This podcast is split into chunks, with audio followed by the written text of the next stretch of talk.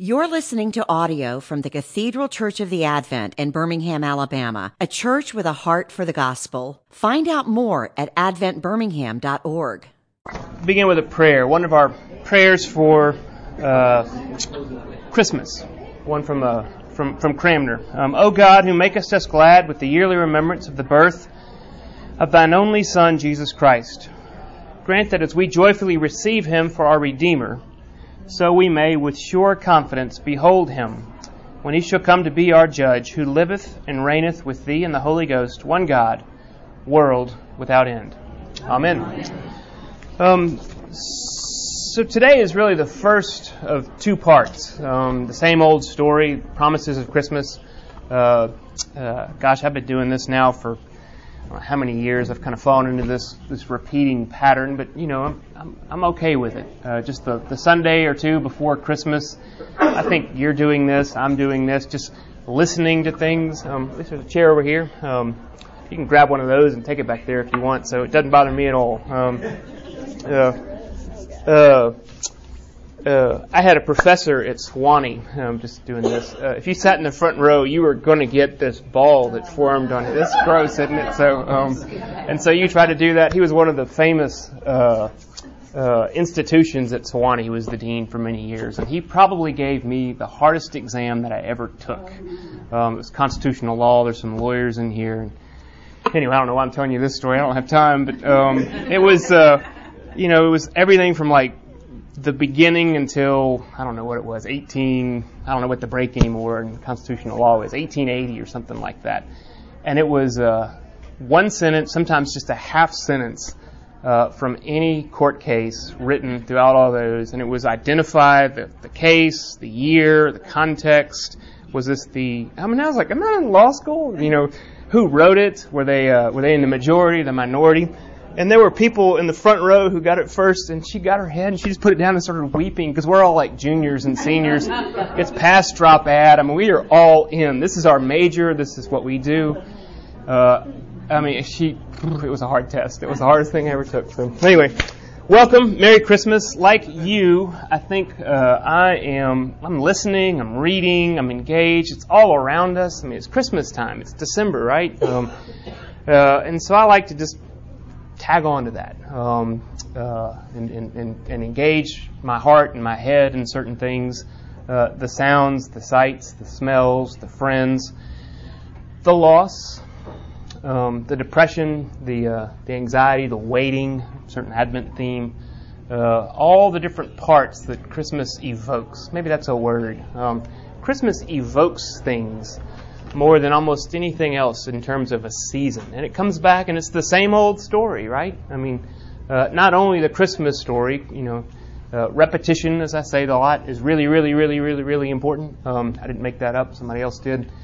Uh, Easter comes, Good Friday comes, Christmas comes, um, uh, everything comes again. And it's not like it's surprising. And yet, it's surprising every time because of the way our human hearts uh, are captured by sin. And so when the gospel comes, when the declaration of the Christmas promises that, behold, unto you is born this day. See, I can almost cry when I do it. Behold, born to you this day in the city of David a Savior who is Christ the Lord. That word comes new every time we hear it uh, with our, um, uh, our the dark continents of our human heart. So I just like to tap that vein. Um, uh, I've been reading a lot of W.H. Auden. Um, I know it sounds strange, but we're going to look at him today. Uh, I've started to read some. It's Christmas Oratorio this week. I'm waiting for this, this book to arrive, and Amazon was late, and I was like, "What's going on? I gotta hurry up." Um, uh, so we'll look at that. We'll do some other parts next week as well, but we'll just kind of dive in and sort of organize our thoughts and how we think and our feelings and how we're feeling about Christmas, about the same old story as Christ comes into the world for you and for me. Um, so to begin with, uh, and a lot of this, if you pay close attention, I've probably said it before. um, uh, C.S. Lewis, um, great uh, uh, thinker and, and writer of, of, gosh, it's almost hard to pigeonhole of the the mid-century. Um, uh, he said this in his Mere Christianity. Reality, in fact, is usually something you could not have guessed. That is one of the reasons I believe Christianity. It is a religion you could not have guessed. It has offered us just the kind of universe we'd, if it offered us just the kind of universe we'd always expected, I should feel we're making it up. But in fact, it is not the sort of thing anyone would have made up. It is just that queer twist about it that real things have.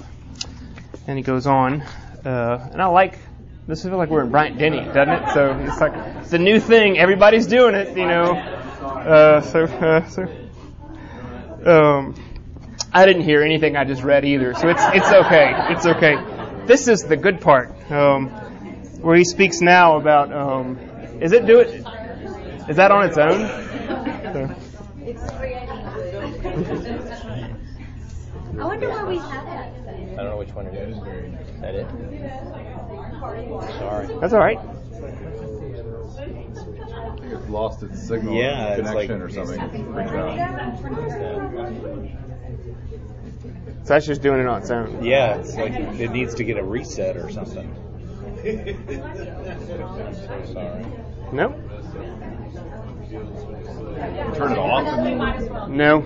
Yeah. You know, yeah, it would be good. Thanks. Um, lights aren't what they once were.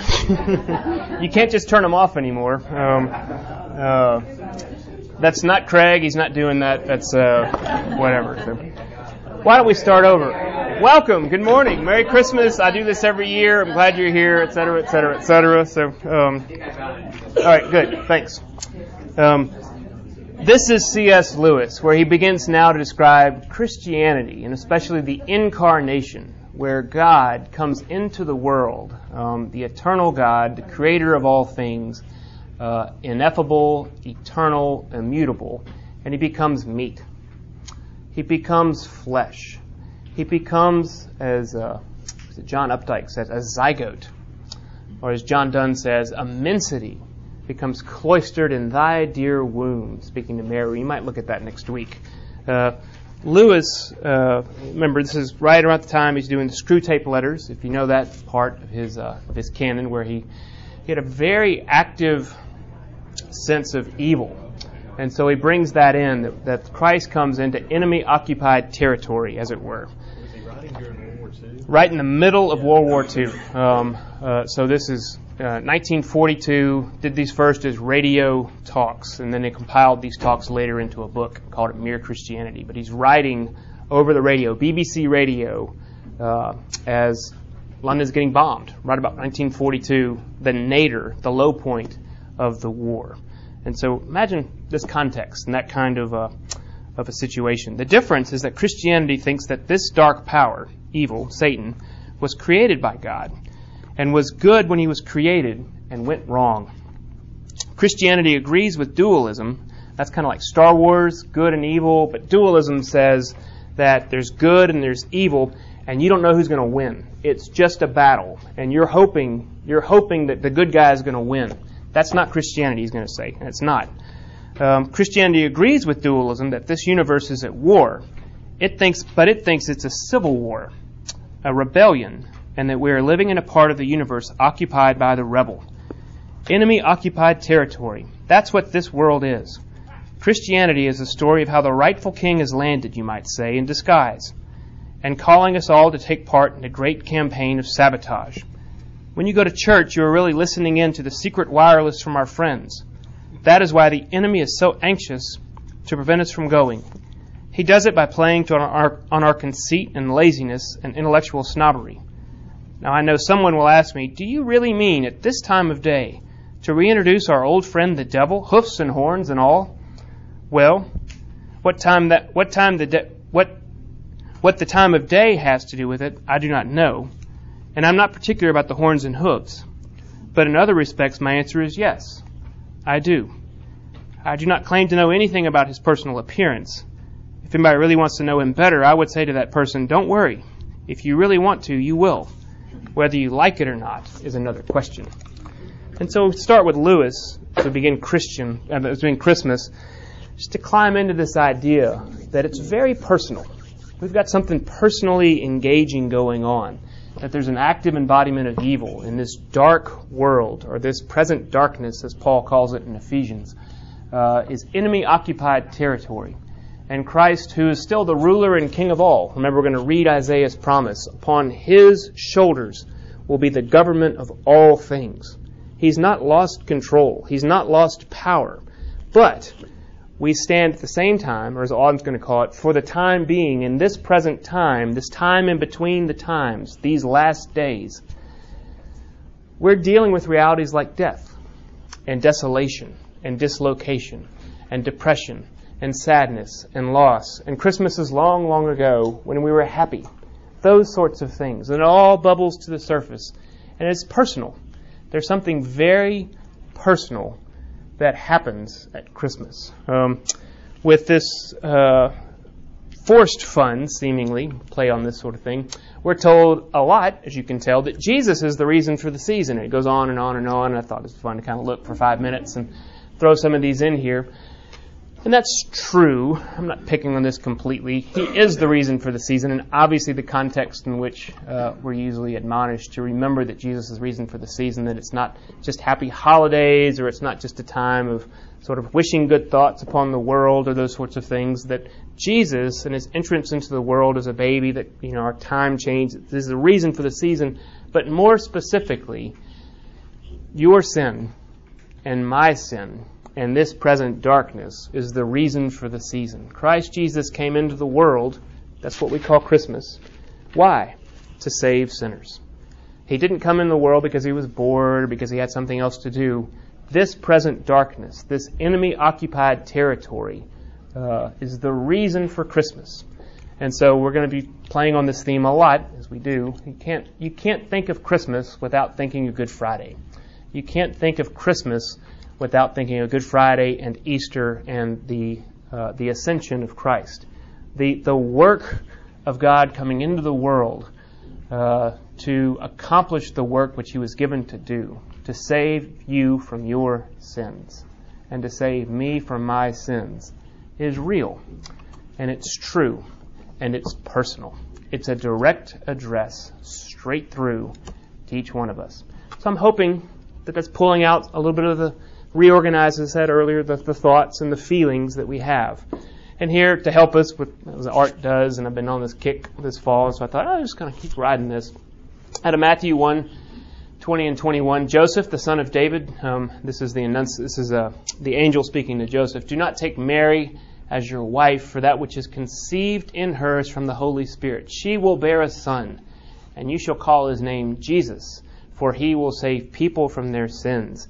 And this is a um, Croatian, I guess is what we call him now, just an Eastern European artist named Oskar Kokoschka, um, an impressionist and a little bit anachronistic, um, where this is the kind of the sexless figure of Gabriel, um, not really a man, not really a woman, um, with Mary, uh, though he calls it the Annunciation. Mary's very pregnant, um, and so it's not, uh, uh, it's as if uh, it's not strictly the Annunciation, as, as Gabriel is still with her. But I've liked this painting for a long time. So I kind of flip around Google and look at different pieces uh, related to things. And I think what stands out to me is the way it's framed, and there's the nearness and the intimacy of Gabriel as she touches Mary.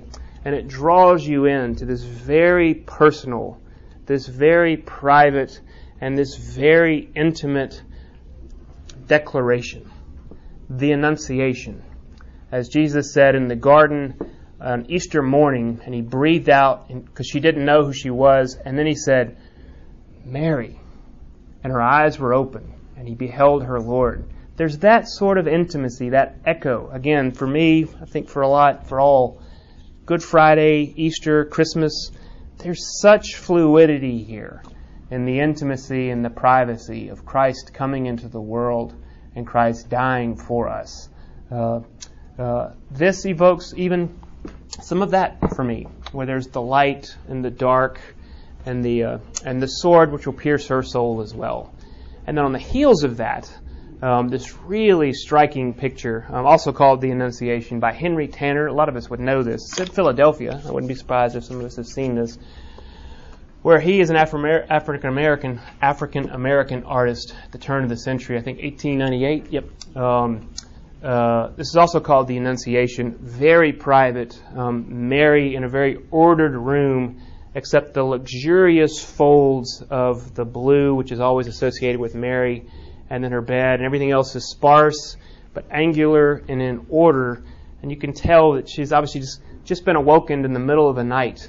Where here's the angel Gabriel, not as a, a person, but just as a pillar or a beam of light. This presence, this nearness in the room. And he really strikes Mary in this humble posture. Let it be unto me.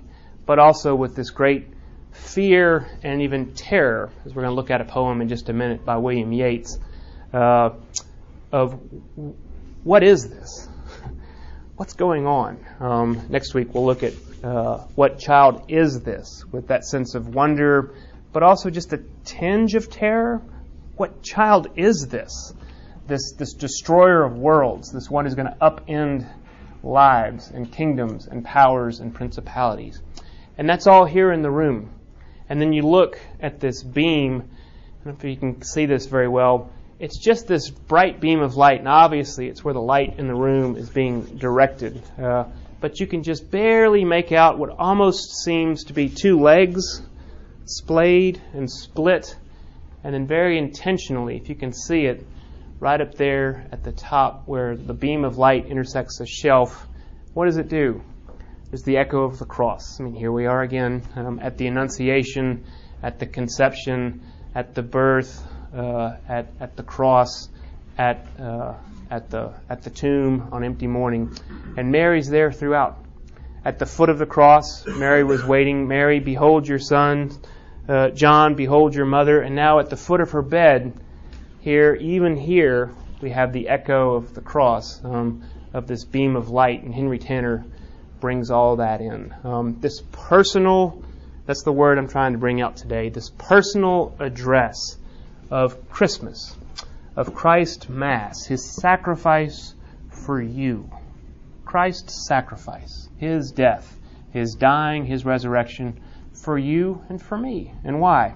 For your sins for my sins, and then how sin as a power, your personal sins, the things you did and didn't do, the things you said and didn't say, but also just how sin and its oppressive weight lays on each one of us. It's not something you did, it's just this world that we're in, in this present darkness, with death and decay and, uh, and decomposition all around us. Lord, save us, we cry. And here we see one way that Henry Tanner wants to cry. It's like, I am. Jesus Christ, his name shall be Jesus, and he will save you from your sins. Um, he pulls this together. So, these two places, um, before I go to William Butler Yeats, any, any thoughts here with between the, the two paintings? Um, these are the only two paintings we're going to look at today Kokoschka and then Tanner. Any thoughts? Any evocations?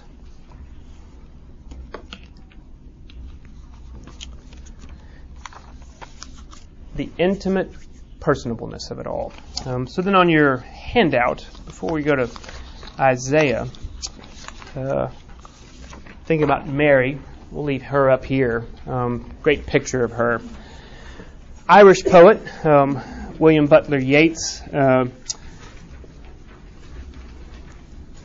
poem called The Mother of God, um, speaking about Mary, obviously, and in a way that I find to be very um, respectful, uh, even evoking the moment of conception without it being a sexual or erotic thing. Uh, Yeats approaches it uh, again with that personableness, but also in the wonder and the terror. He calls it the threefold terror of of uh, w- w- what have I done to deserve this? Why do I uh, have the burden of bearing the heavens from my womb?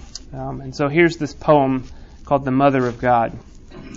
the threefold terror of love, a fallen flare through the hollow of an ear, wings beating about the room, the terror of all terrors that I bore the heavens in my womb.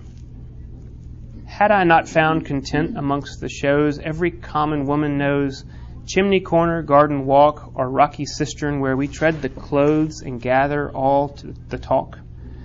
What is this flesh I purchased with my pains, this fallen star my milk sustains, this love that makes my heart's blood stop, or strikes a sudden chill into my bones and bids my hair stand up?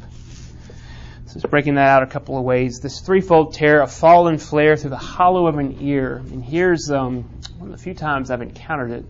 Uh, even the sense of, of, of the Holy Spirit, this fallen flare, heaven coming down, love coming down, which Christina Rossetti, love comes down at Christmas. This coming down, this fallen flare through the hollow of an ear with wings beating about the room. This is his poetic impression of what happens at the moment that uh, otherwise a throwaway line where Gabriel announces to Mary, You shall conceive. The Holy Spirit shall come upon you, and you shall conceive and bear a son. Well, what was that for Mary in the intimate, personal place of her room? And he just wants to say this threefold terror of love, a fallen flare through the hollow of an ear, wings beating, the terror of all terrors that I bore the heavens in my womb walking outside and thinking all of that has been brought into a fetus, a zygote, a child that I am bearing for 10 months in my body. What is this flesh? And now we're back to uh, Lewis. This is how I connected the two with this whole idea of enemy occupied territory, an alien landing, as it were, as he says elsewhere. Uh, somebody from the outside, that's an alien not of this place, not of this world. Uh, uh, an alien landing coming in. What is this flesh that I purchase with my pains, this fallen star my milk sustains, this love that makes my heart's blood stop, or strikes a sudden chill into my bones and bids my hair stand up? Well, I should say so. Um, I've connected with Mary more last couple of weeks. I don't usually think of her much, but what a thing for a 15 year old, something like that. Um, to bear the heavens in her womb, I should say, a chill in her bones and the, the hair on the back of her head when she stopped to ponder these things, as the Bible says. She pondered these things uh, uh, as the angel left her, and she was left in that period of waiting for this time. What's what's going to happen? What's going to happen? She must have wondered when this when this birth happens. I mean, what's it like? I've seen birth, but will it be the same? Um, just made me think. Um, so anyway, the Mother of God uh, by William Butler Yeats. Uh, now we come back to um, prepare from Isaiah. Uh, next week is the pageant, the fifth grade pageant. Uh, one of the highlights of the year, certainly, and the prophets on each side um, going to read all the parts of Isaiah that the prophets are going to read. And so hopefully you hear the echo of the fifth graders as they're there. But before that, as I mentioned with W.H. Auden, uh, he wrote this, Christmas Oratorio, just a long poem, uh, uh, and kind of set the biblical story. Um, Simeon, the Annunciation to Mary, uh, the second advent, the second coming of Christ, uh, the birth, the shepherds, the magi, Auden put all this down, and we'll look at something at the end, uh, the, the, close of it today. I hope we'll have time. Uh, but this seems very, very contemporaneous. He wrote this, and he sent it to his dad, and his dad didn't get it. he goes, I didn't understand a word you were writing in that poem that you wrote. And I don't know why you sent it to me and all this stuff. And he was a doctor, and he was smart and all that stuff, but he just didn't, he didn't understand what his son was trying to say. And so uh, I, I thought this was kind of funny. He wrote a letter to his dad, and he says this I'm sorry you were puzzled by the oratorio. Perhaps you were expecting a purely historical account, as one might give of the Battle of Waterloo, where I was trying to treat it, the Christmas story, where I was trying to treat it as a religious event which eternally recurs every time is accepted. Thus, the historical fact that the shepherds were shepherds is religiously accidental.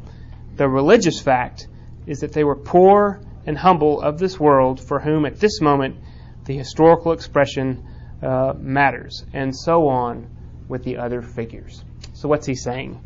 Saying, Dad, I'm sorry you didn't get my poem. At first, I thought that was funny. But then he went on and he said, What I was trying to say in modern idiom, written also in the 40s, uh, uh, right about the time Lewis was doing the broadcast talks, also he had escaped England, he was in the United States, but knowing that all of his friends and family were being bombed, he wrote, and his mother had just died, and he wrote this Christmas oratorio. So again, all of the the blend of Good Friday and, and Easter and Christmas is in is in full view with Auden. Uh, and he wanted to say, what I was trying to do was to take what is timeless and place it in something of a modern idiom because the fact that they were shepherds is religiously accidental, he says. In other words, it's an accident or just an incident. They could have been something else, but they just happened to be shepherds. What's not incidental is the timelessness that they were the, the down and the out of the world. So, whatever that would be in uh, uh, 2 AD or 262 AD or 2019, that doesn't matter it does matter that those are the ones to whom God addressed first when he said, I am coming. It does matter that he didn't come uh, into the Oval Office or into Buckingham Palace or into the corner office. He came into a manger. He came into an alley. He came into a, a teenager and not into a queen. That's what matters, as Auden would want to say. And I say all that because I want that to be a word of hope for us as we begin to then read Isaiah. Um, let me find my copy of that. Uh,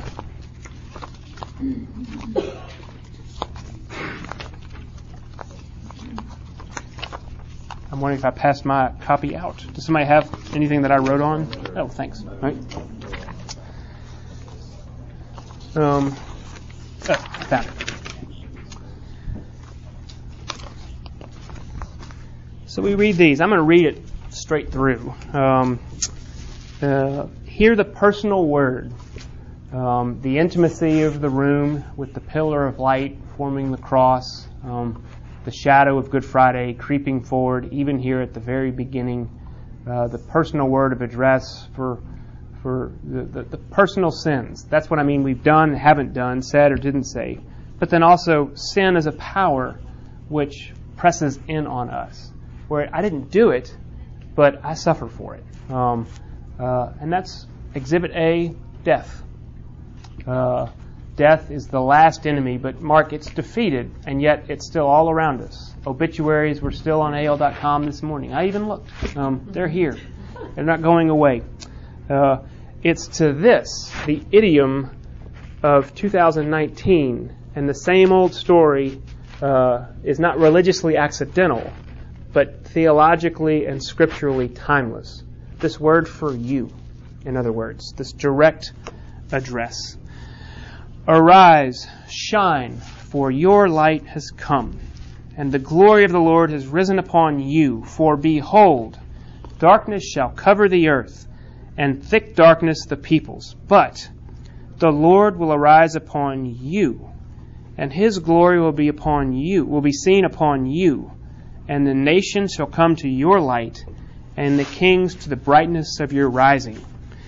So, just thinking about these these words of these creative words um, given in the imperative. Let's play grammar again for a little bit. Arise, shine, Lazarus, come up. Hear, uh, deaf man, little girl, get up. Arise, shine. The creative word of God hinged upon the indicative. For your light has come and the glory of the Lord has risen upon you. Because this has happened, now you can come forth. Arise and shine. For behold, darkness shall cover the earth, but the Lord will arise upon not y'all, not others, but you. And he continues in Isaiah 7 Therefore, the Lord himself, this is the thunderous word to Mary heavens in your womb. Therefore, the Lord himself will give you a sign. Behold, the virgin shall conceive and bear a son, and his name shall be Emmanuel. And a voice cries, In the wilderness, prepare the way of the Lord, make straight in the desert a highway for our God. Every valley shall be lifted up, and every mountain and hill be made low.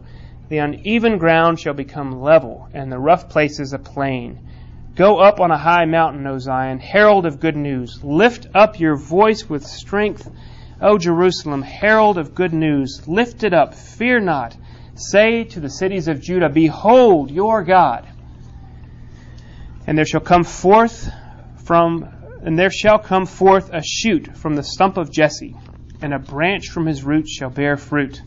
And the Spirit of the Lord shall rest upon him, the Spirit of wisdom and understanding, and a Spirit of counsel and might, the Spirit of knowledge and fear of the Lord. And his delight shall be in the fear of the Lord. He shall not judge by what his eyes see, or decide disputes by what his ears hear, but with righteousness he shall judge the poor and decide with equity for the meek of the earth. And then the last one the people who walked in darkness have seen a great light.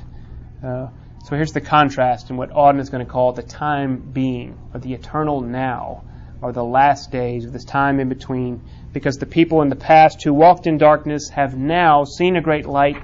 And so there's the rupture, there's the split. That time is marked by Christ's birth, zero. And it's right there, ground zero, time zero, this split. Uh, this is the time being in which you and I are living. For those who dwelt in the land of deep darkness, on them has light shone. For to us a child is born, to us a son is given, and the government shall be upon his shoulder, and his name shall be called Wonderful Counselor, Mighty God, Everlasting Father, Prince of Peace. So, I'm at a decision point. What I want to do? Um, uh, let's look at this video. Um, not, it's a, it's got a 12th century hymn, "O Come, O Come, Emmanuel," um, uh, which is it's got to be the quintessential Advent hymn uh, of waiting.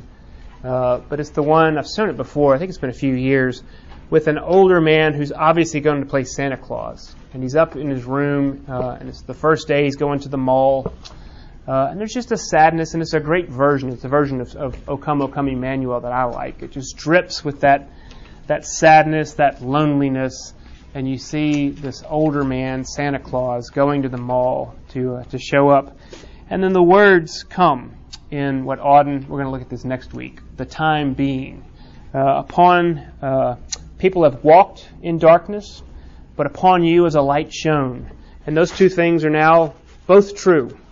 Again, we're back to what Luther called the simul. Simul justus et peccator, but he blew that out just to also say that in the simultaneous experience in the rupture between the two ages, the old age and the new. Behold, the old is gone, and yet death still is here.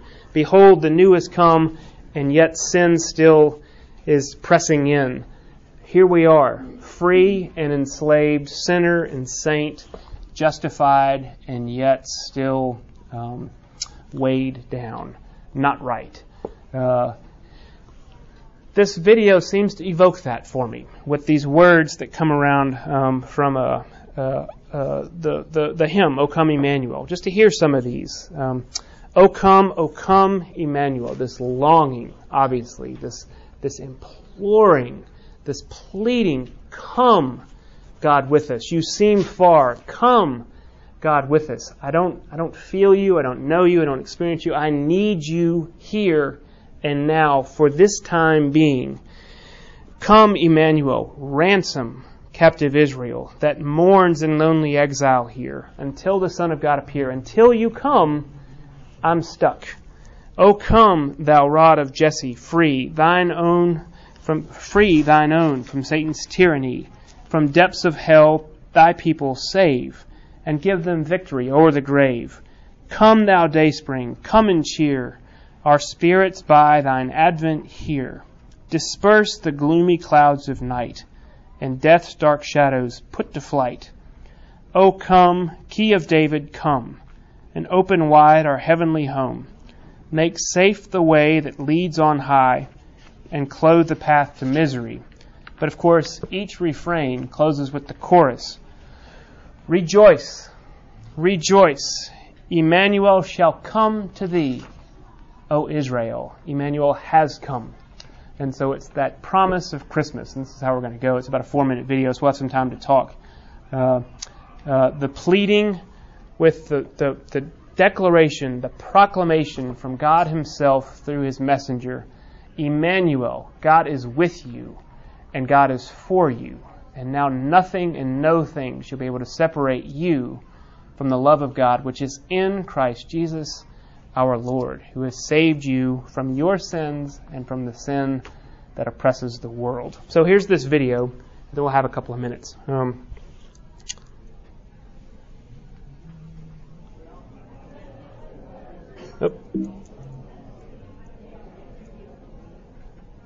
We hope this video will happen. There it is.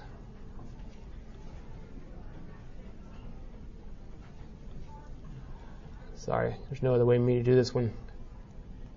I know, I didn't know I could do that either.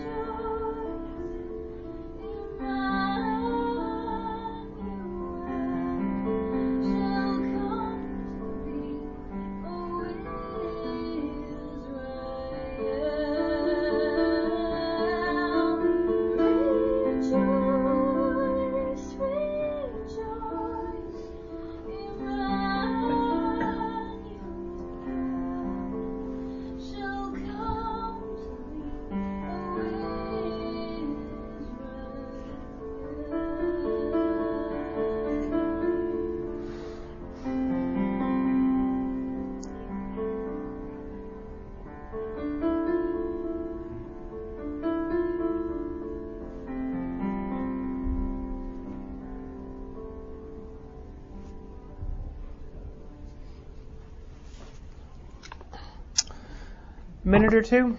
I want to comment on that, the hymn, Isaiah, walking in darkness. Um, the lack of sensationalism, I think. Uh, that is what it means to, to walk in darkness. I think that's a part of what strikes me as I watch this short little video. Um, just a lonely old man. Alka Seltzer. When's the last time you saw those? Uh, and somehow it just evokes this waiting and this longing for, yes, Emmanuel, come. Come. And reorganize my life.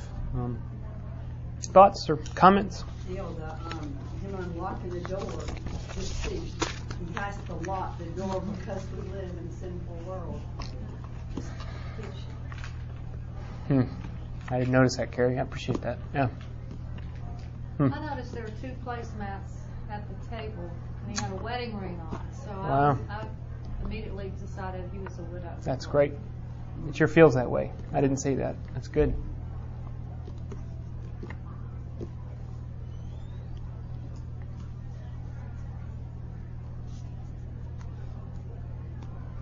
But you know who's a hero? Joseph. Amen. You want to say a little bit more? Um, Joseph's a hero. Yeah, a righteous man who did not divorce her, but uh, didn't shame her. Stayed there. Yeah. Hmm. Well, take these if you want. Meditate on uh, the promises of Christmas given through Isaiah. Um, we'll hear them again next week. Um, the high point in the fifth grade, and then we'll we'll continue some next week with some uh, some other themes of Christmas. Uh, let me say a prayer. Lord, take this time humbly offered, feebly offered, and uh, uh, speak through it and uh, and help us, Lord. Uh, help us to rejoice at your coming, um, and then to rest in that sure and certain hope uh, that all your our hopes and fears rest in thee upon your shoulders of the everlasting Father, the Prince of Peace, the mighty God, and the wonderful Counselor. Um, govern our lives in Jesus' name. Amen. You've been listening to audio from the Cathedral Church of the Advent. If you live in Birmingham or find yourself visiting, we hope you'll join us for one of our Sunday services. Find out more at adventbirmingham.org.